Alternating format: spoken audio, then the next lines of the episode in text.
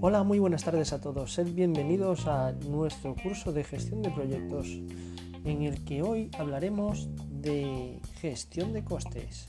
Un tema apasionante y que a muchos eh, os inquieta y os da miedo, pero os tengo que advertir que no es eh, cosa de terror. Vamos a por ello.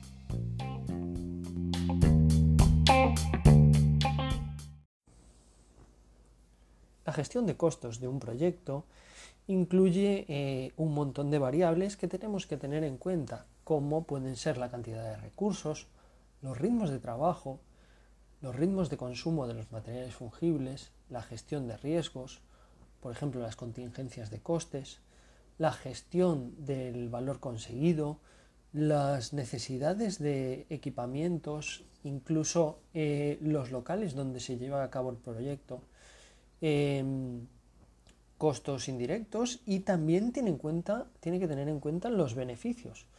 Eh, por lo tanto, la gestión de eh, costos es un tema que suele preocuparos bastante y sobre todo a la hora de realizar cálculos. A la hora de planificar la gestión de costos haremos servir un documento que se llama Plan de Gestión de Costos. En él habrá una descripción pormenorizada de los procesos de los costos del proyecto, en el que al menos deben constar los siguientes apartados. El nivel de precisión, que puede variar en distintas fases del proyecto, la exactitud, los tipos de costos a considerar, los enlaces a los libros de contabilidad de la institución o de la empresa, los umbrales de control, las reglas para medir este rendimiento y los formatos de los informes de coste.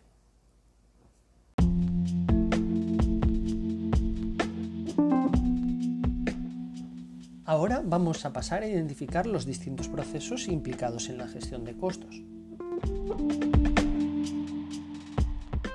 El primer proceso del que vamos a hablar es la estimación de costos, que depende de la actividad que desarrolle nuestra institución o empresa. Es un proceso, como cualquier otro, que tiene entradas y salidas y que se sirve de varias herramientas para conseguir eh, sus objetivos. Lo que hace es estimar los valores de todos los gastos, pero ojo, un costo no es el precio. El precio es la suma del costo más el beneficio que queramos obtener por el producto que elaboremos. Y para eso, eh, la estimación se puede hacer de varias maneras. Analógicamente, viendo otro eh, proyecto y comparándolo con el nuestro, de forma paramétricamente utilizando herramientas de medida o de manera ascendente en el que descompondremos cada uno de los gastos de los procesos para tener una estimación más objetiva. También hay que tener en cuenta que para financiar las contingencias hay que analizar cuánto necesitaremos de eh, reservas para los eventos inesperados.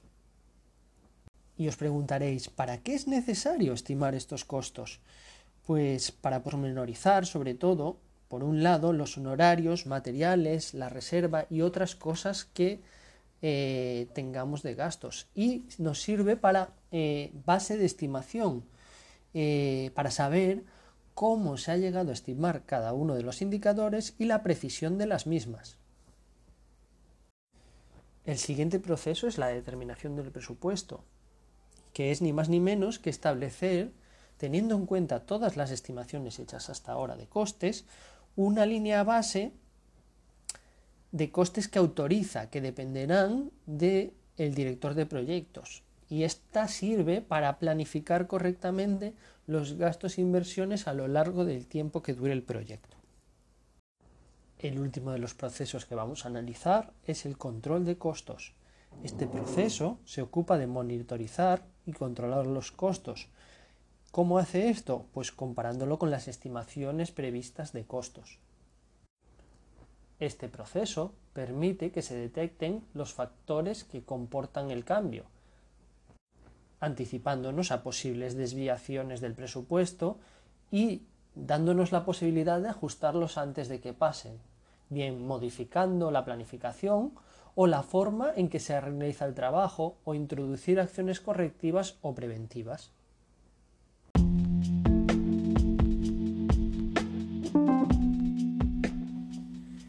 Y hasta aquí el programa de hoy sobre cómo planificar y gestionar los costes de un proyecto. Muchas gracias a todos por vuestra atención y hasta la próxima semana.